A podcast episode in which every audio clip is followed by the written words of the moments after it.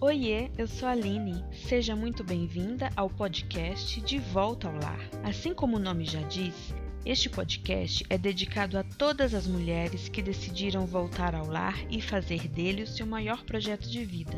Eu espero que você se sinta acolhida e se identifique com nossos temas. Aqui a gente vai falar de tudo um pouco: casamento, filhos, carreira, vida cristã, atualidade, sexo, finanças e o que mais a gente quiser. Gostou? Então fica, porque vai ter papo bacana agora. Oiê, bom dia, boa tarde, boa noite para você que está me ouvindo. Bem-vindo ao podcast De Volta ao Lar. Mais um episódio no ar. Obrigada por você estar aqui comigo. E hoje eu tenho uma convidada mais que especial que vai contar a trajetória dela de volta ao lar. Com certeza você está ouvindo já conhece ela. Se não conhece, vai conhecer agora, mas eu tenho certeza que muitas que já seguem tá aqui especialmente para ouvir sobre a trajetória dela. Eu tenho a honra de convidar para conversar com a gente a minha amiga de, de longa data já, graças a Deus, Olinda Escalabrim. Oi, Migues! Oi, querida. É uma alegria estar aqui com você. Você que você sabe que a, a primeira lembrança que eu tenho de você na minha cabeça era uh, de quantos anos atrás? Sete anos atrás. Eu chegando crua, verde na empresa e você lá me ajudou, me ensinou muita coisa. Então, assim, eu tenho uma gratidão enorme por você e tenho uma estima enorme também. Estou muito honrada de estar aqui. Ai, obrigada. E assim, a, e a imagem que eu tenho de você é uma menina realmente que você era uma menina naquela época, mas assim com um coração imenso, com o olhinho brilhando, com vontade de aprender e com uma integridade que assim a gente nem era muito próxima nesse esse, esse, esse esse pensamento que eu, essa lembrança que eu tenho de você mais vívida. Você chegando, esperou todo mundo sair para almoçar e você veio até a minha sala que a gente era de uma sala separada, né, nesse nesse primeiro momento. E você veio me contar que estava grávida. É verdade. E, e assim, a gente não era amiga ainda, né? A gente era colega de trabalho. E eu fiquei assim, uau, olha essa moça que ela veio me contar assim, tipo assim, Pra mim foi assim, eu não quero saber de fofoca, que é a sua cara essas coisas, né? E você já veio e já falou a real, e aí eu lembro que eu te abracei, te desejei, né, te parabenizei. E naquele momento, Olinda, eu falei, eu quero ser amiga dessa, dessa pessoa. Eu quero sair do coleguismo para amiga, porque eu achei você de uma integridade, assim, sabe? Muito bacana. Mas se apresente, né? eu já te dei, eu já te dei uns adjetivos, mas se apresente para as pessoas. Quem é Olinda? Olinda é uma mãe de família de quatro filhos. É... Eu gosto de dizer logo de primeira, assim, eu sou uma mãe mesmo, uma mãe simples, uma, uma mãe que não, não planejou a primeira filha, né, que veio de supetão, e que tinha acabado de começar a trabalhar, tinha acabado, tinha, eu me formei em 2012 numa faculdade pública, em, 2000, em abril de 2013 eu engravidei. Então, assim, a minha volta ao lar, enquanto mãe, não necessariamente deixando o trabalho de lado, mas assim, de precisar fazer, formar um lar, de precisar me dedicar a uma família, foi uma coisa muito rápida, muito inesperada, né? E que eu precisei amadurecer ali 10 anos em um. Porque até então não tinha nenhuma experiência, não tinha nada assim de concreto na minha vida, nada que me desse. Eu não tinha planos de engravidar logo, eu queria trabalhar mais, enfim, etc. Então eu precisei olhar para minha família muito rápido assim e perceber que eu precisava amadurecer, né? E aí a gente se conheceu, eu engravidei, trabalhei mais de dois, mais de dois anos depois que a Helena nasceu, né? É, não voltei para o lar, precisei trabalhar, porque logo que ela nasceu, em 2014, ela, ela, nasceu em janeiro de 2014, em fevereiro de 2014, meu marido ficou desempregado, e ele ficou um ano desempregado, então a renda da casa era minha, ou eu trabalhava, ou a gente ia passar, minha filha ia passar necessidade, então eu não tinha escolha. Que essa é a realidade de muitas mulheres hoje, Sim. né? Que falam, olha, eu não posso voltar para o lar, não é que eu não quero, eu não posso. É. É, e aí, naquele momento, eu não podia. Depois, só que é aquilo, né? A graça de Deus, ele é assim, ele faz, quando a gente faz a nossa parte, ele faz a dele, sempre. Isso. Então, desde que eu, é, naquela época, eu já rezava muito para que meu marido conseguisse bom trabalho logo, para que, que eu pudesse voltar para casa eu já tinha essa vontade no meu coração. Não foi uma coisa assim que eu apareceu depois. Eu já queria voltar. Uhum. Por quê? O que, que mais me, o que, que mais me deixava incomodada era o fato de eu ficar longe da minha filha muito tempo. Então eu levava ela para a escolinha às seis e meia da manhã e via ela oito horas da noite. Eu nunca me conformei com o fato de ficar 14 horas longe da minha filha. Isso para mim nunca foi normal. Uhum. Sempre, sempre, sempre acidental. É porque eu não posso, é porque eu preciso trabalhar, é porque eu não tenho outra opção. Mas o meu coração sempre esteve no meu lar. Eu sabia que a minha filha precisava de mim.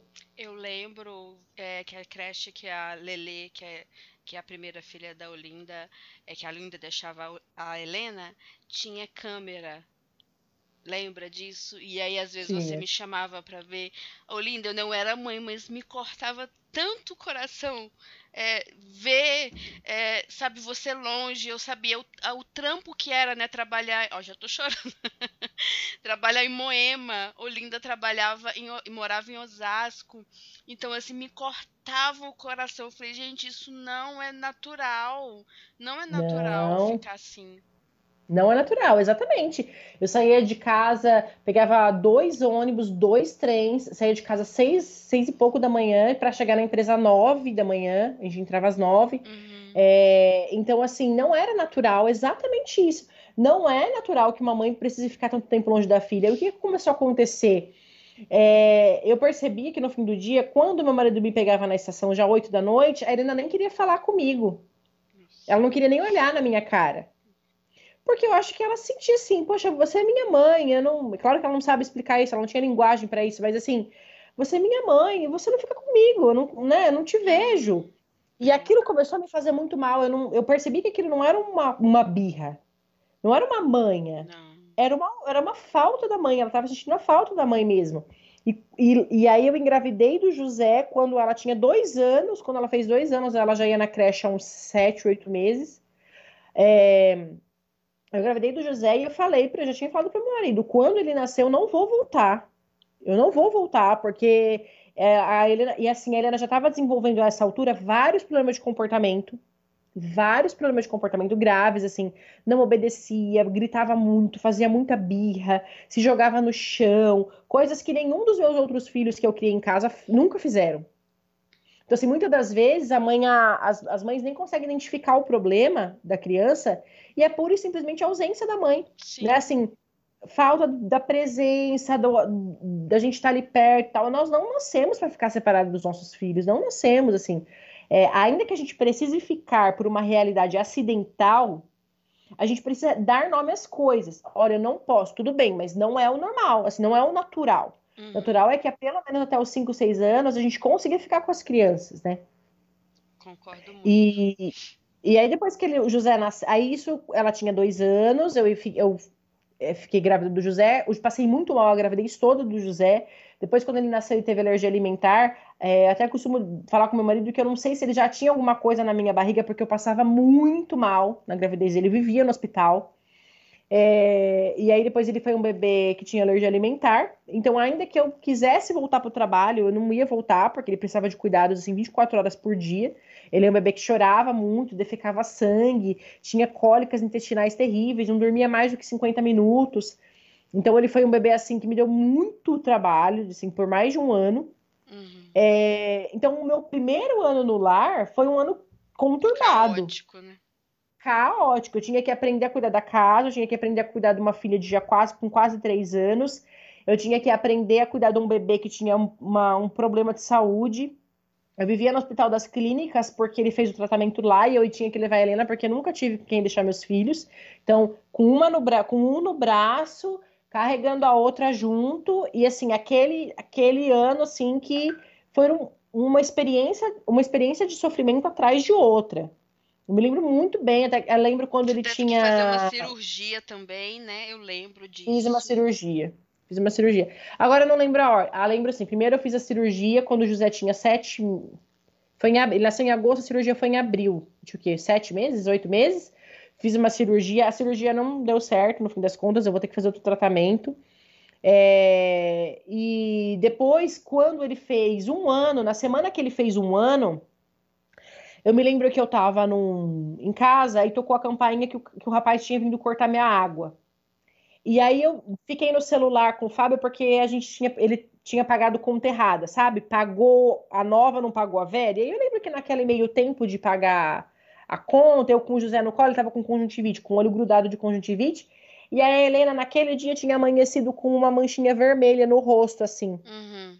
Depois de resolver o problema com o rapaz da água, eu olhei pra ela que ela tava brincando assim perto de mim, aquela manchinha vermelha tinha virado um hematoma roxo. Naquela, naqueles 40 minutos que eu fiquei ali. E aí eu falei, meu Deus do céu, o que que é isso? E eu pus a mão nela, ela tava quente, e aí eu corri com ela no hospital. Eu nunca esqueço disso, porque esse pra mim foi um acontecimento que me marcou, porque envolveu o meu amadurecimento e a minha noção real de que a vida é difícil mesmo, e que era um sofrimento, que ou a gente tá preparado pra sofrer, ou a gente vai ser atropelado. Uhum. E aí eu cheguei no hospital com o José no colo, ele ainda não andava, tava com conjuntivite com o olho fechado, ela com 40 graus de febre no rosto, porque aquilo começou a esquentar, sentadinha na cadeirinha do hospital, com ninguém para segurar ela, e ela chorava com febre, três anos ela tinha.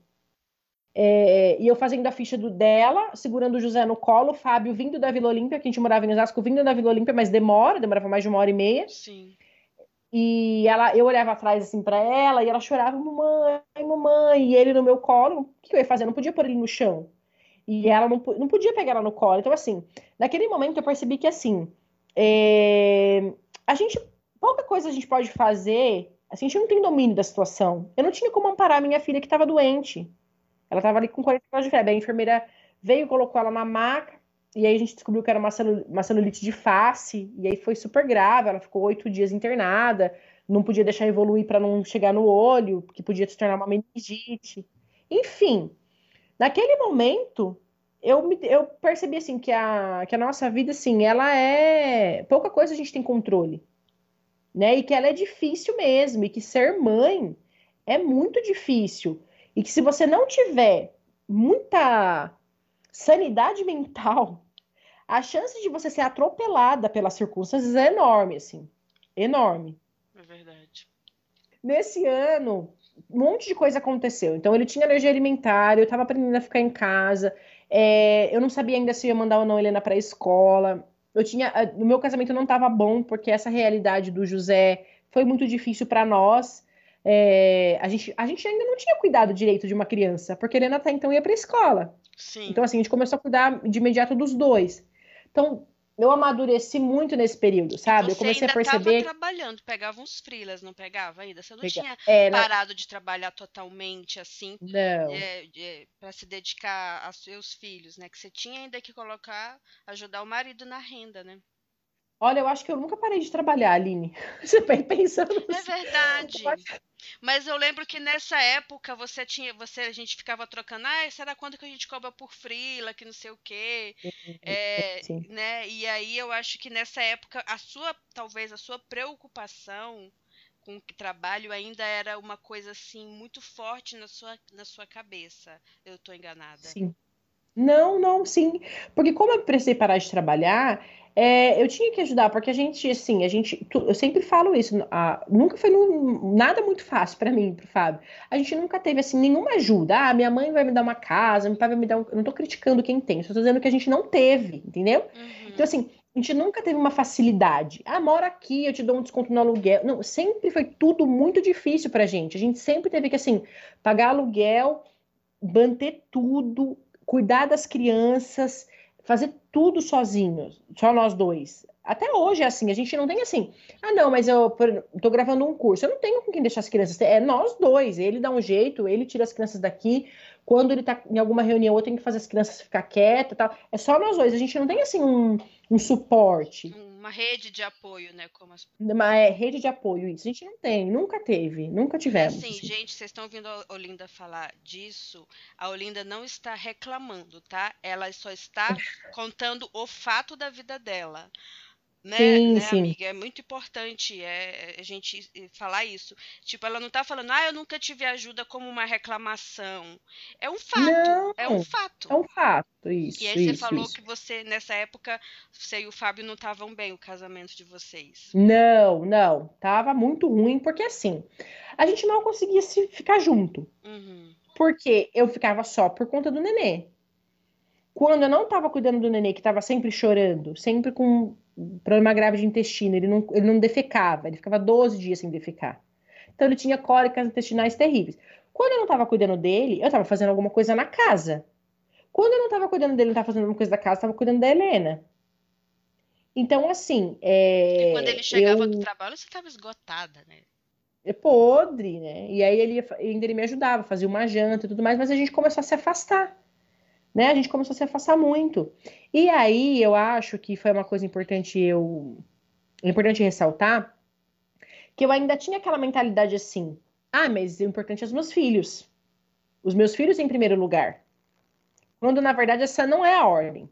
Isso. A ordem é um casamento estável faz com que você cuide bem dos seus filhos. Um casamento não estável é terrível para todo mundo, é terrível para as crianças também. Então aí eu comecei a perceber que eu precisava cuidar do meu marido também e que eu precisava dar um jeito de cuidar dele. Deixava a casa, deixava a roupa para lá, né? Mas alguma coisa eu tinha que fazer. E aí a gente começou, a... aí depois disso assim, o nosso casamento foi se acertando, sabe? A gente foi começando a pegar o ritmo do da, um do outro, de, de tudo isso. E Olinda, isso que você falou é tão é tão real e as pessoas precisam colocar isso na mente, porque quantos divórcios acontecem durante o puerpério ou os primeiros dois anos da criança, porque a mãe, porque a gente tem esse instinto de, de, de realmente saiu de dentro de mim. Então é o amor louco, você quer cuidar e você se esquece de você e do marido. E aí, e aí a linha tênue para você começar a idolatrar o seu filho, de colocar ele num pedestal, é o reizinho da casa, isso acaba com a criança, né? Porque vira uma, uma um ser humaninho insuportávelzinho, né? E você. O aprendiz de delinquente. Eu tenho uma amiga que fala aprendiz de delinquente. É, e assim, e a ordem, é, gente, assim, uma coisa que a gente não falou, né? Tá falando, é, a gente, nós somos cristãs, mas Olinda é católica, é, eu sou protestante, e isso não nos, nos afasta. Né? Nunca nos afastou. Nunca. Sem, não é para afastar, é para nos unir porque a gente tem visões diferentes, mas a gente, o, o credo da Igreja Católica é o mesmo que eu acredito. Né? Creio em Deus Pai Todo-Poderoso, eu não sei ele, ele todo. Mas assim, a gente confessa a mesma fé. O negócio é esse. E aí, no, meu, no curso de noivos que eu fiz, é uma das primeiras aulas eles falaram assim: ó, primeiro na sua vida é Deus. Segundo é o seu marido, né? Isso quando a gente casa. O terceiro vem a família. E aqui não se escandalizem, eu lembro que o pastor falou. Aqui são, é, são os seus filhos estão nesse terceiro patamar, tá? Não tá junto com o seu marido. Então, família que é os seus filhos, a sua mãe, o seu sogro, depois o seu trabalho, né? O seu trabalho, né? Que é o seu sustento. E, e por último, é o seu ministério se você faz alguma coisa né, na igreja ou para a sua comunidade. Se a gente distorce essa ordem, lembra que Deus está em primeiro lugar. Né? A igreja, o ministério está lá no último. Por quê? Porque eles não são é, sinônimos Deus e igreja, vamos dizer assim. Né? A gente precisa ter fé em Deus e para isso, para depois a gente fazer as boas obras. E depois de Deus, a pessoa mais importante na sua, na sua vida precisa ser o seu marido. Sim, sim, sim. Sem, sem esse amparo, se a gente não tem esse cuidado com o nosso marido, assim, a chance de tudo desandar é enorme. Na verdade, vai desandar. Porque eu sempre falo isso, né? na educação dos filhos. Por que, que muita mãe não consegue educar o filho? Porque ela fica o tempo todo tratando o marido dela que nem um bebê. Assim, dando, chamando a atenção do marido na frente das crianças, fazendo o marido uh, passar vergonha, sabe? Aí você quer o quê? Seu filho não vai respeitar seu marido. Você não respeita. Isso. Sem falar nas divergências de educação, né? Que eu vejo muito lá nos seus stories, a pessoa falando, muitas mulheres falando que tem divergência na educação dos filhos com o marido. Precisa alinhar isso assim para ontem. Vocês têm que Sim. caminhar juntos na educação do filho. Ah, não dá, não dá. Se, se você faz isso, ainda que você discorde do seu marido, eu discordo do meu. Eu também. Em algumas coisas. Mas dentro do quarto, Aí o que eu vou fazer? É, tem duas opções. Você ficar quieto e esperar, porque às vezes muda. Só pelo seu exemplo, ele vai mudar. Né? Por exemplo, é, meu marido já mudou muito, mas muito. Assim, para ele brigar com as crianças hoje, precisa de muito. Né? Então, assim, por quê? Porque ele começou a perceber que eu não brigo. Uhum. Então, ao invés de ficar dando sermão, falar, você não pode brigar com essa... Eu não brigo. Você dá o exemplo. E ele vai observar e vai falar, não, realmente, não precisa brigar e tal. E ele vem mudando. É, e outra coisa, então, ou você acerta com ele os critérios gerais depois, olha, não, isso aqui, isso aqui a gente precisa combinar, tal. não nunca na frente da criança, você não vai tirar a autoridade do seu marido. Isso. Então, às vezes, às vezes a mulher tira a autoridade do marido na frente da criança, aí depois a criança não obedece o pai, mas é óbvio que não obedece o pai. Você não respeita ele, né? Uhum. Você tá ensinando sua filha a não respeitar também. Uhum. Outra coisa, já que a gente está falando desse, desse ponto, uma outra coisa assim, é filhos que não permitem que os pais se abracem ou troquem carinhos porque tem ciúme. E tem muitos pais que acham isso bonitinho. Ai, tá com ciúme. Ô, gente, se ele tá achando ruim é porque vocês não tá demonstrando muito amor e carinho perto dos filhos. Eu, olha, eu tô meio por fora. Sério? É sério mesmo? Amiga, eu já vi de tudo nessa vida. É, criança com ciúme, não, a mãe não pode chegar perto do pai, ou o pai não pode chegar perto da mãe, que o menino queria um piti, porque não, é minha mãe, é minha mamãe. E assim, tá faltando mais é, carinho. Não tô, não tô falando aqui, ou mulherada, pra você dar uns beijão de língua na frente dos filhos de vocês. Não é isso, mas de, os seus filhos precisam ver você e o seu marido trocando carinhos, trocando gentilezas, porque é aquilo ali que vai ser o exemplo para eles desde cedo. Aqui em casa eu faço questão, linda, de vez em quando eu vou lá, abraço o Beto, dou beijinho intencionalmente para Laurinha ver. Ela acha uma graça. Aí ela fica vendo um pouquinho. Aí depois que eu dei, abracei bastante, fiz muito carinho no Beto. Aí eu falo: vem, filha, é nossa familhinha. Aí a gente se abraça e fica pulando, igual os três doidos no meio dessa. Familhinha, familhinha.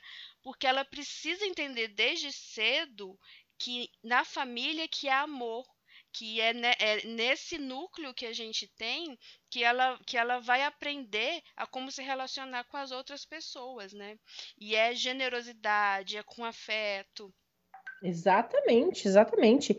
E que a, a, a estrutura de uma família, assim, a, a configuração de uma família, ela demora um pouquinho para se assentar. Então, o que, que acontece? Às vezes a mulher, ela, ela, ainda que ela esteja no lar, né? Ela voltou para o lar. Ela, ou então o bebê nasceu, então ela não vai mais voltar a trabalhar e tudo mais, ela decide ficar em casa. O que que, o que, que isso percebo? Que as mulheres elas querem para ontem uma rotina perfeita. Não, então eu vou acertar isso daqui e tem que ficar muito bom. Não, demora. Demora para você perceber qual é a sua, o seu jeito de levar as coisas, como que você vai se organizar, o jeito do seu marido. Demora para você se acostumar a ser mãe, né? Porque você ainda não estava preparada. Demora para você. Será que isso aqui é bom? Será que não é? é, como que eu posso conduzir isso daqui? Não é assim do dia para a noite, não dá para ter tudo pronto. A gente se acostumou a ter tudo pronto. Então, assim, para trabalhar tem que estar tá com faculdade com o diploma, não dá para trabalhar antes, tem que ter o diploma para trabalhar. Aí a gente já começa a trabalhar tarde. Aí depois a gente quer tudo pronto para casar. Aí depois que a gente já casou, a gente quer tudo pronto para ter o filho. Depois que a gente quer o filho, a gente quer tudo pronto para ontem. Não é assim, demora. As coisas vão se ajustando, as coisas vão se encaminhando, a gente vai percebendo um monte de erro e defeito que a gente tem. Uhum. Que, que, só quando a gente casa que a gente percebe, depois quando a gente vai educar uma criança, aí a gente vai ver que ela tá fazendo o que a gente faz. Opa. Aí você fala, peraí, então, para eu poder educar ela, eu vou ter que me educar. Se não existe educação sem autoeducação. Uhum. Senão o que você vai fazer é só falar para ela que aquilo é importante, sendo que você não faz. Ela fala, bom, mas se ela tá mandando eu fazer e não faz, então não é importante. É bem isso. Mas aí, voltando, é, como é que você e o Fábio é, conseguiram se alinhar novamente, né? A gente aprendeu a ceder, um e outro, sabe? Perceber que assim, a gente não precisava parar de implicar com coisa pequena, precisava parar de arrumar briga por qualquer discordância, a relevar, a tem que tolerar. Muita coisa você vai ter que tolerar pro resto da vida, né? Tem coisas que, vão, que são importantes, que vale a pena lutar, conversar e brigar, vale. Outras não vale. As outras você usa aquilo como tolerância, como mortificação, como você aprender a perceber que você também tem defeitos. Então, se ele aceita os meus, tem que aceitar os dele. Uhum. E assim, as, essas coisas eu acho, essa chave virou, eu acho que a partir do, da terceira filha, quando eu engravidei da Aurora, as coisas já estavam bem melhores, assim. E da nossa maturidade mesmo, né? De um perceber o outro, ter que perceber que vai ter que aguentar mesmo, assim, né? Algumas coisas a gente tem que tolerar. É, porque tem coisas que é da personalidade de cada um e a gente pode amenizar um pouco isso, mas são temperamentos, né? Eu sou uma colérica chata e assim, eu sou rapidinho, eu me estouro. Eu tenho aprendido a me controlar, minha impaciência, mas tem, mas assim, eu sei que eu vou lutar com isso a minha vida inteira. É luta. Sofrer a minha vida inteira pra, porque a, a, minha primeira vontade é de explodir, né? De dar uns gritos, uns berros. Então eu preciso implodir porque senão eu faço mal para quem está ao meu redor e aí nesse implodir eu faço mal para mim, né? Então eu preciso realmente de muita oração, de muita paciência, de muito controle emocional para eu parar de implodir também para não fazer mal para mim. Exatamente, exatamente. A gente vai se moldando, né? É, a nossa vida ela não é, ela não fica pronta. Hum. Ela, a gente vai moldando as coisas, percebendo onde a gente pode melhorar percebendo o que a gente pode fazer para ser melhor. E aquilo, aprendendo a sofrer. Isso. A gente tem que aprender a lidar com o sofrimento, porque ele vai existir. Uma hora ou outra, em menor ou maior grau, você vai sofrer. Porque essa vida, ela, ela necessariamente vai trazer algum sofrimento. Ou, ou, você vai perder um ente querido, ou uma doença do ente de alguma pessoa próxima, ou um desemprego, ou mesmo uma instabilidade emocional, um problema num casamento, um, um comportamento de um filho, uma dificuldade, alguma coisa aparece. Ninguém tem a vida perfeita, ninguém tem uma vida isenta de sofrimento. E quanto mais você foge, menos você aprende a lidar com ele. E como é que a gente lida, Olinda? De uma maneira que a gente aprenda realmente e, e acha até um pouco gostosinho sofrer, né? Tipo, ai que bom que vê esse sofrimentozinho, porque agora eu tô precisando ser lixada. Como é que a gente aprende a sofrer? Eu acho que a primeira coisa é separar o que é sofrimento do que só do que é só vida. Então, por exemplo, você tá, sei lá, você tá fazendo um bolo, a máquina quebra. Isso não é sofrimento. Isso é vida. Uhum. Ah, muitas vezes a gente coloca um monte de coisa como sofrimento. Assim, ah, eu não aguento mais essa casa, eu não aguento mais essa sujeira. Primeira coisa, põe na sua cabeça que a casa vai ficar suja todos os dias. Não existe nenhuma casa no mundo que vai se limpar sozinha ou que não vai fazer sujeira. Se tem vida ali dentro, tem sujeira. Então, parar de chamar de problema o que não é. Uhum. Sabe? Porque a gente cresceu num ambiente assim. Ai, não aguento mais ter que lavar roupa. Ai, não aguento mais ter que limpar esse chão. Não aguento mais ter que fazer comida todo dia. É sim, todo dia, para todo mundo. Eu nunca, nunca conheci uma família que, que vivia sem alguém cozinhar. Alguém, né? Ou seja, é uma realidade da vida. Isso não é sofrimento. Então, acho que separar o que é realmente a, a dinâmica da vida normal do que é um sofrimento. Porque quando você começa a nomear as coisas, fica mais claro né, você perceber o que aquilo de fato é um sofrimento. Por exemplo, uma doença. É... Eu tenho um sobrinho que está doente, né? E tem quatro anos, vai fazer quatro anos. Então, assim, isso é um problema. Isso é um sofrimento verdadeiro, assim, que trouxe para mim um, um, peso enorme no meu coração, que eu não experimentava há muito tempo. Uhum. Então, aí a gente tem duas opções. No meu caso era trabalhar mais para ajudar minha irmã, rezar mais para que Deus cuide de tudo, uhum. ou transformar isso numa carga insuportável. para você e até para os outros, né, para sua irmã, né? O que, que ela precisa? De alguém que ampare. Ela precisa me ligar, eu preciso ser firme. Eu preciso saber indicar uma oração, eu preciso estar disposta ao que ela precisar de mim. É, carregar esse sofrimento que é muito pesado, muito pesado, com, com amor, sabe? Com amor, mas um amor, um amor que se, se, que se baseia na fé né, assim, entregando a Deus, entregando mortificações por Ele, é, entregando toda vez que eu passo por um perrengue grave, alguma coisa assim, um perrengue do dia a dia, aquele dia que a gente tá cansada, e a bebê chora, e a casa tá suja, e a outro chama, e, a, e as crianças brigam, e parece que tudo vai explodir. Então, é, ao invés de você é, fugir, abraçar, e falar, então, Senhor, eu ofereço isso por tal situação, né, a gente aprende a, a conviver com a dor.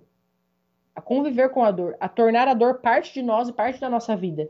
Não é algo que a gente quer deixar para trás, que a gente quer fugir. Né? Não tem como fugir. A gente foge hoje, amanhã ela pega a gente de novo. E se a gente aprende a lidar, se a gente abraça, quando ela chega de novo, a gente sabe o que fazer. É. Um desentendimento com alguém que a gente gosta, uma decepção. Essas coisas fazem parte mesmo da vida, assim, né? Sim. E eu acho que a gente tem que abraçar isso com, com amor mesmo e você sabe que você está falando vai totalmente contra o que, é, o que é pregado hoje, né? Nessa sociedade hedonista. Eu até falei com, ontem com você, né? Que eu ouvi até num podcast, é, um podcast, e aí a moça, uma das moças, fala, falou essa frase: A vida é buscar o prazer e fugir da dor. Essa aqui é a vida para quem não quer aprender muita coisa na vida, né? Não, é, é, é. Tipo assim, prazer. A gente não tá falando que o prazer é coisa ruim. Mas a vida não, não, é só buscar o prazer. Não é, é buscar o prazer e fugir da dor. É buscar o prazer e aprender com a dor que virá. E ela virá. Ela virá. Uma hora ou outra ela virá. Olha, você, se você fazer assim um. Eu tenho um amigo que ele trabalha bastante com adolescente, né? Ele fala, Linda, se você vir. É, faz uma busca no Instagram de perfil de adolescente, assim é, é uma coisa terrível. É uma coisa terrível, porque assim, o que, que, os, o que, que os adolescentes aprendem? Que eles precisam, que eles podem ser felizes, felizes, a qualquer custo, de qualquer jeito, Sim. e que eles têm que buscar essa felicidade. Então, assim, o importante é você ser feliz. Seguir o seu coração. Essa é uma mentira do capeta, né? Esse negócio de seguir o coração. Olinda, você claro tá é. se segurando porque você é, do, é doideira igual eu. Então você fica rindo aí, Deus falar, você. Gente, esse negócio. esse negócio de seguir o coração, gente, vamos parar com isso. Misericórdia. A Bíblia diz que enganoso é o coração do homem. Você vai seguir um negócio que é enganoso, que te engana, que te ilude. Por exemplo, você pode, por exemplo, você pode. É, eu tenho o Padre Antônio Vieira, que é um, ele é importantíssimo para nossa história, né? Porque ele, uhum. ele escreveu os sermões e tudo mais. Ele, num dos sermões ele escreveu assim que o pecado menos confessado no Brasil, que ele nunca, mentira, ele nunca tinha ouvido nenhuma confissão de que a pessoa tinha falado que era invejosa. Ninguém se acha, né? Ninguém se acha invejoso. A gente acha que inveja não nos toca. Ah, não, olha, eu posso ser tudo, menos invejosa. Mentira. Todos nós temos que nos policiar muito para não ter inveja, porque a inveja ela não só se manifesta é, de maneira assim muito clara. Às vezes você está vendo uma pessoa fazendo bem e aquilo te incomoda e você fala assim, gera um incômodo e você não sabe nomear. Aí você fala assim, ai, nossa, mas também, né, para ela é fácil, ai, e na verdade você tá só sentindo inveja da pessoa. É isso. Mesmo. E a inveja, ela fica rodando, rodeando a gente o tempo todo. Ela não é uma coisa assim, ai, uma, você sente uma vez aqui, uma vez ali, não, ela rodeia mesmo. E, e se você não tomar cuidado, você deixa guiar os seus sentimentos, inclusive o seu coração, por um, por um sentimento invejoso. É, então você vê alguém feliz no casamento, isso aconteceu muito comigo quando meu casamento tava uma bosta. Aí eu vi alguém feliz no casamento, ah, mas para ela é fácil, né? É, o marido dela é bom. O marido dela, olha, faz tudo o que ela quer. O meu não, o meu não sei o quê. Ah, o problema é seu, você que escolheu. eu, eu, eu tava sendo invejosa, porque eu tava vendo um casamento bom e falando que aquilo lá era porque era para eles, mas na verdade era inveja, porque o meu casamento não era bom. Uhum. Então, a gente tem que tomar. Não dá para seguir o nosso coração. O nosso coração ele pode ser mentiroso, ele pode ser é, invejoso, ele pode ser vaidoso, ele pode ser guloso, avarento. Então, assim, a gente tem que tomar muito cuidado com essas coisas. E, e detalhe, é assim que os jovens são criados hoje. É. Seguir o seu coração, ser feliz e tudo mais. E nós viemos disso também. Então, quando a gente se depara com um sofrimento natural, assim, um, um incômodo, né? Porque cuidar de filhos, voltar para o lar, é uma consequência de incômodos. Tem dia que é só incômodo. Tem Sim. dia que você não dormiu, a comida ficou ruim, o feijão queimou, você esqueceu de pôr a maçante na roupa, ficou com aquele cheiro de cachorro molhado, o chão sujou e não sei o que. Tem dia que é só incômodo. E aí, assim, ou você aprende a lidar, bom, é só incômodo, mas os meus filhos são pequenos, é, foi um dia difícil e tal. Ou, você, ou a sua vida vai ser uma sucessão de infelicidades, assim. Você nunca vai aprender a lidar com isso. É, e aí a questão da reclamação, né? Que é um, que é um pecado que eu ainda cometo e, e como me deixa mal reclamar. Eu falo, gente, para que, que eu tô reclamando? né? Eu, eu tenho, graças a Deus, eu tenho um teto para morar. É, agora nessa pandemia, né? Eu vi até uma amiga falando que ela estava reclamando de ter que lavar fruta. Ela falou assim, gente, que pecado é esse que eu estou cometendo? Graças a Deus que eu tenho uma fruta para lavar. Né? Então, assim, a gente precisa trocar realmente esse tipo de, de, de coisa por agradecimento, né? A gente precisa ser mais grato pelo que a gente tem e até pelos sofrimentos, né? Porque como forja o nosso caráter, né? Como nos molda é, o sofrimento, né? Até essa semana alguém me perguntou assim: é, ah, eu tô com medo de não dar conta da casa, dos filhos, fica mais fácil? E eu disse: não fica mais fácil, mas você fica mais forte, sabe? Você começa a perceber que muitas das suas reclamações era só fruto da sua vaidade você começa a perceber que muito das suas é, é, dos seus incômodos são só coisas da vida mesmo, sabe? E que o tempo que você gasta se reclamando e se fazendo de vítima, você lava uma louça. Você resolve o problema. É isso mesmo. Você resolve, porque assim, muita coisa é, é fácil de resolver, sabe? E é aquela questão, é, a gente fica reclamando porque a gente às vezes fica pensando que não era assim, né? Tipo, ai, quando eu não tinha filho não era assim, quando eu trabalhava fora não era assim. Tipo, tá, mas já foi, né? É, vamos olhar para frente, abraça o seu momento agora e o que, que você pode fazer de melhor nesse momento que você tá. Que a sua realidade é essa, não é mais aquela. E aí, você vai fazer o quê? Sim, vai, vai, vai ficar para sempre nesse, nessa ânsia de, assim, de, de, de fugir, né? A gente fica fugindo, a gente foge. A gente fica assim, então, assim, a criança dá um piti, você tem que resolver o piti, né? Olha, não, por exemplo, você, ela quer comer um doce antes do almoço. Você fala não, ela vai chorar. Assim, a gente não pode fugir, porque se você fugir, você vai dar o doce. Você vai fazer qualquer coisa fugir daquela gritaria. Você tem que encarar aquele choro eu entendi que você quer o doce, mas você não vai comer o doce porque você vai almoçar. Aí ela esperneia. Daí você continua sem fugir daquela situação porque você precisa educar aquela criança. Se você ficar fugindo de, de educá-la, ela vai se tornar um delinquente. Assim. Você não dá, dá para fugir a vida toda. E as coisas da nossa casa são a mesma coisa, não dá para fugir. A gente tem que aprender. Bom, eu não estou conseguindo dar conta da roupa, então eu preciso pensar numa solução para que fique menos pesado lavar mais dias da semana. É, você, começa, você começa a gastar a energia que você gasta para reclamar, você começa a gastar energia para outras, para planejar, para se organizar melhor, para perceber como é que você pode fazer de um jeito para não sujar tanta roupa assim, sei lá. Você gasta de qualquer outra maneira, né? Você pega aquela energia e faz outras coisas. E aí, sabe o que acontece? Você começa a fazer um monte de coisa. Você começa a dar conta de mais coisas do que você dava. É, é, eu falo, hoje eu faço mais coisas com quatro filhos do que eu fazia com uma só. É, gente, Muito a Olinda, mais. A Olinda tem quatro lindos filhos. E além de estar dona de casa, de estar é, mãe de quatro, empreendedora agora, graças a Deus, sou super feliz assim por você. E a Olinda ainda educa os filhos dela em casa. Então, amiga, pra gente encerrar e ir pro fim, porque eu não quero tomar muito seu tempo, né? Mãe de quatro, num domingo à tarde, tem que pelo menos ir tomar um, um, um, um suco de cevada para terminar. Ah, para terminar bem o domingo. Eu queria que você contasse como é que é essa sua jornada, mãe de quatro, dona de casa e ainda educa os filhos em casa. Olha, eu acho, Aline, que o meu forte é que eu não crio filhos para dependerem eternamente de mim. Eu ganho muito com isso. Então, assim, olha, vou te dar um exemplo. Ontem eu tava fazendo um ovinho com queijo para bebê comer, porque a janta ia demorar, ela tava com sono. E o Fábio tava dando banho na Helena. E a Aurora tava. A Aurora tinha acabado de sair do banho, eu precisava trocar a Aurora para ela não pegar friagem. Então, assim, eu precisava dar o ovo para nenê porque ela, ela tava chorando, precisava trocar a Aurora. Aí eu chamei José. Falei, olha, você vai dar o ovinho pra, pra bebê enquanto a mamãe troca a Aurora. Aí eu ensinei pra ele, ó, esfria, assopra, põe no, no, no seu lábio pra sentir se não tá quente e dá pra ela. Fala quantos anos tem o José? Vai fazer quatro. E a, Auro... e a Lulu? A Luísa tem dez meses. Tá.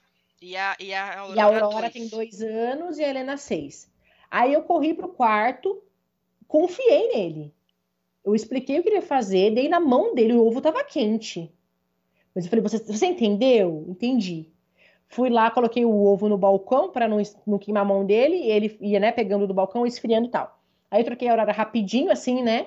Já fiz uma oração pro meu anjo da guarda, porque eu sempre faço tudo na base do anjo da guarda.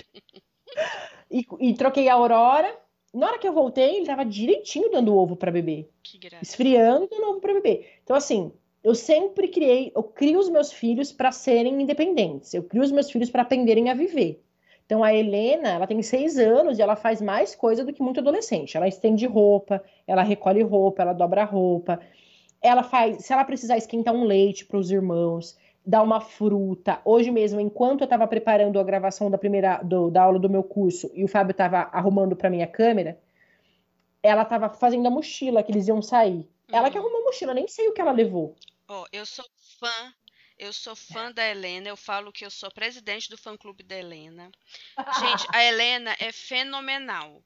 Eu lembro, e assim, eu sempre conto essa história, sabe? Eu tô fazendo curso de educação de filhos na minha igreja. Eu contei essa semana que a gente estava falando sobre isso, cria, é, é, criação auto, autogerada, né? Que a pessoa já vê o problema ali, a criança, e ela sabe que precisa resolver aquilo. Pegar uma roupinha, guardar na, e aí eu dei o exemplo da Helena. Gente, eu vou falar para vocês como é que essa garotinha linda chamada Helena, filha da Olinda e do Fábio. A gente foi visitar, acho que quando a Lulu nasceu, que a Lulu nasceu no mesmo dia que eu, dia 4. Aí a gente foi visitar, passamos uma tarde deliciosa na casa da Olinda. Na hora de ir embora à tarde, gente, já ia cair a noite. Falei, gente, despedindo embora, a Helena vira para mim e fala assim: "Tia, por que, que você já não aproveita e dá um banho na Laurinha? Aqui, ó, tem sabonete, eu te empresto uma toalha, porque aí ela já vai dormindo e quando chegar lá, ela já vai estar tá tomada banho e é só ela dormir. Gente, ela tinha cinco anos, tá? Ela não tinha nem seis ainda. Então, essa é a criança que a Olinda está criando.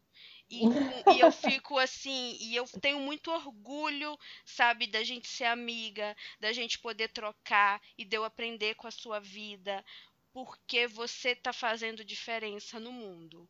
Porque se a gente está ah, criando filhos, filhos independentes, com essa, com essa visão de, de amor ao próximo, de servir ao próximo, a gente está construindo um mundo melhor. E você está ah, fazendo ah, isso. Então, minha filha, pode ter uns 12, uns 16 filhos, porque vai fazer muito. Ai, Você sabe que até a Aurora, ela tem dois anos e ela já faz algumas coisas assim. Por exemplo, ontem ela, eles foram passar um, um tempo na casa da minha irmã, porque eles amam, né? Aí a bebê ficou. Aí a hora, a hora que a Aurora chegou, ela chegou e falou assim: meu amor para bebê. E ela tem dois anos e ela chama a irmãzinha de meu amor, assim. Hum. Por quê? Porque ela não tem, não tem que ter ciúmes, não tem que ter nada, assim, são, é, são criados para um amar o outro, um ajudar o outro, um amparar o outro. Então, assim, é, a gente não pode ter medo de ensinar os nossos filhos, eles precisam aprender a crescer. Ninguém quer ter bebezão de 12 anos. Ninguém quer ter bebezão de 12 anos. E eles não vão parar de ser criança com 9 e com 10 acordar maduro. Pequenininho, você já vai dando com o tempo, né? Claro, cada coisa tem seu tempo, você não vai é, ultrapassar as coisas, mas devagarzinho você já vai. O José nunca tinha dado papinha para nenhuma das irmãs. Ontem foi a primeira vez, porque eu precisava. Ele tem condição de me ajudar, ele tem coordenação, ele entendeu o que estava acontecendo. Ele foi lá e fez o que precisava fazer, né? Então, assim, quando a gente fica prestando atenção nas coisas, a gente começa a prestar atenção nas coisas, a gente vai vendo que muitas dessas coisas, assim, de não pode, a criança não pode, é muito fruto é, de uma geração infantilizada, né? Que cria adolescentes que parecem bebês. Então a mãe, a mãe põe a roupa para lavar, a mãe põe a roupa no cesto, a mãe lava a calcinha, a mãe põe a roupa, comida no prato, a, o adolescente dorme a tarde inteira, não lava uma louça. Não, é, não precisa ser assim. Ainda mais agora nessa pandemia, tá na... aí que é a hora, se, né? Porque pode ter alguma mãe que fala, nossa, mas é, meu filho é assim, ou tá meio sem graça de estar tá ouvindo a gente falar essas coisas. Nunca é tarde, gente. Nunca é tarde para você ensinar é, os seus filhos as virtudes, né? É, é, senso moral, né? De ajudar o próximo, né? De perceber que você tá ali precisando de uma ajuda e ir sem reclamar, né? A gente só precisa ter amor autoridade e disposição. Exatamente. E disposição e paciência, muita paciência, para a gente ensinar. Sim, com certeza, é isso. Eu dou conta por, por causa disso. Quer dizer, eu não dou conta. Tem dia que também fica tudo de pernas pro ar e eu não faço nada, só cuido da bebê e da comida. Tudo e bem, tá no dia bem. seguinte. E, tá e vida bem. que segue. Agora, amiga, você se permite descansar? Ah, claro. Tem dias, por exemplo, teve um dia da, semana retrasada, que eu tava bem cansada. E assim, os meus filhos não vêm TV dia de semana. E eu tava bem cansada, me lembro, eu tava bem cansada mesmo. Aí eu pus as bebês para dormir e pus um filme para eles. É, e falei, olha, eu vou dormir um pouquinho, porque eu tô muito cansada hoje. Vocês ficam vendo o filme. Tranquilo, né? Eles assistiram o filme, eu dormi umas duas horas, junto com as pequenas, pronto. Não tem essa de ninguém é de ferro. A hora que o cansaço bate, eu preciso descansar para continuar cuidando deles. Então, eu descanso sim. Quando eu preciso, quando bate assim uma bad, eu estou trabalhando, 9 horas da noite, eu sinto muito sono, eu desligo meu computador e vou dormir. É... Ou eu tô um dia muito cansado, então, bom, hoje eu não vou fazer serviço da casa, eu vou só fazer almoço e cuidar das crianças. Amanhã eu faço, sabe? Eu, eu sou bem assim. O dia que eu preciso descansar, eu descanso e pronto. Sem problema nenhum. É isso aí. Miga, para encerrar, você que é uma pessoa que voltou ao lar e está feliz, qual a mensagem assim que você tem para passar para quem está ouvindo e que não está tão feliz de ter voltado ao lar ou que está frustrada porque achou que ia ser de uma maneira e é outra, né? A realidade é outra, né? O que, que você diria para essas mulheres? Eu diria para elas pensarem um pouco menos no como elas se sentem comecem a olhar um pouco mais para fora delas mesmas. Quando a gente para um pouco de prestar atenção na gente, não que a gente não tem que se cuidar, não isso. Mas quando a gente deixa um pouco de lado o que eu tô sentindo, o que eu tô pensando e começa a olhar para quem precisa de mim, as coisas mudam de perspectiva e a gente fica mais forte. É, o segredo tá aí. A gente pensa, é, é deixar o ego de lado e, né, e servir, servir ao outro. Miga, muito obrigada. Obrigada mesmo, Olinda. Obrigada. Deixa suas redes sociais para as pessoas te, que não te conhecem ir lá te conhecer. Eu acho muito difícil, porque eu sou uma pessoa que eu te indico para todo mundo. Mas quem sabe, né? Alguém chegou aqui. Então fala aí suas redes sociais. É todas as mesmas. É Olinda Scalabrin, com S mudo. S-C-A-L-A-B-R-I-N. E vou lançar um curso de alfabetização. Deixa eu fazer minha propaganda, né? Faça. Vou lançar, vou lançar um curso sobre alfabetização para pais e professores no começo do mês que vem. Estou gravando as aulas. Então, quem precisar de ajuda nisso daí também já, já tá aí para ajudar. Os seus e-books ainda estão à venda? Não, não, não. Só o, agora vai ser só o curso. Só o curso. Gente, sigam uhum. a Olinda lá. A Olinda responde perguntas lá que, que as pessoas deixam de uma maneira muito doce. Eu amo, eu tiro vários prints e mando para as pessoas, porque é muito bom, sem falar quando eu não compartilho. Mas de uma maneira assim, muito firme, sem ser sem educação, mas a Olinda é muito firme e sábia nas palavras, então é muito bom seguir a Olinda, ela coloca lá o dia a dia dela. É, você falou que você é historiadora? Não falei, né? Sou historiadora. Não falei, sou historiadora. Sou isso aí também. a Olinda é historiadora, redatora de marketing, uma mãe uma mãe homeschooler, uma amiga maravilhosa, enfim, a Olinda é isso tudo e mais um pouco. Se vocês quiserem conhecer um pouquinho dela, é só ir lá no Instagram dela e se deliciar com a vida dela. Amiga, de novo, muito obrigado por esse bate-papo que a gente teve agora. Que o Senhor te abençoe ricamente, você e seus Amém. filhos. Um abraço no Fabão. Fala com ele que aquela pimenta tá aqui firme e forte, mas é meia gotinha que a gente põe, porque é, mas é uma delícia. Fala para ele que estamos aqui degustando da pimenta dele, vai ser, vai, acho que vai demorar uns 10 anos para acabar. é muito bom. Eu falo, foi uma alegria. Muito, muito, muito obrigada. Muito é muito, estou muito feliz de ver o seu trabalho. Eu acho muito importante. Continue firme. O que você precisar, você conta comigo. Obrigada, amiga. E para um você beijo. que ficou aqui até o final, obrigado por ter nos ouvido e até o próximo. Se você chegou até o final, provavelmente é porque você gostou desse episódio, certo? Então, que tal você compartilhar, seguir o podcast, marcar as amigas? Pode também comentar o que você achou do episódio, dar sugestões de novos temas para a gente tratar aqui no De Volta ao Lar porque ele é nosso. Eu estou aqui só como uma facilitadora, mas eu quero que ele seja nosso. Então vai lá nas minhas redes sociais, lá no Instagram, Aline Palazzo, deixa seu comentário, deixa sua sugestão e mais uma vez compartilha com as amigas, tá bom? Deus abençoe e até o próximo.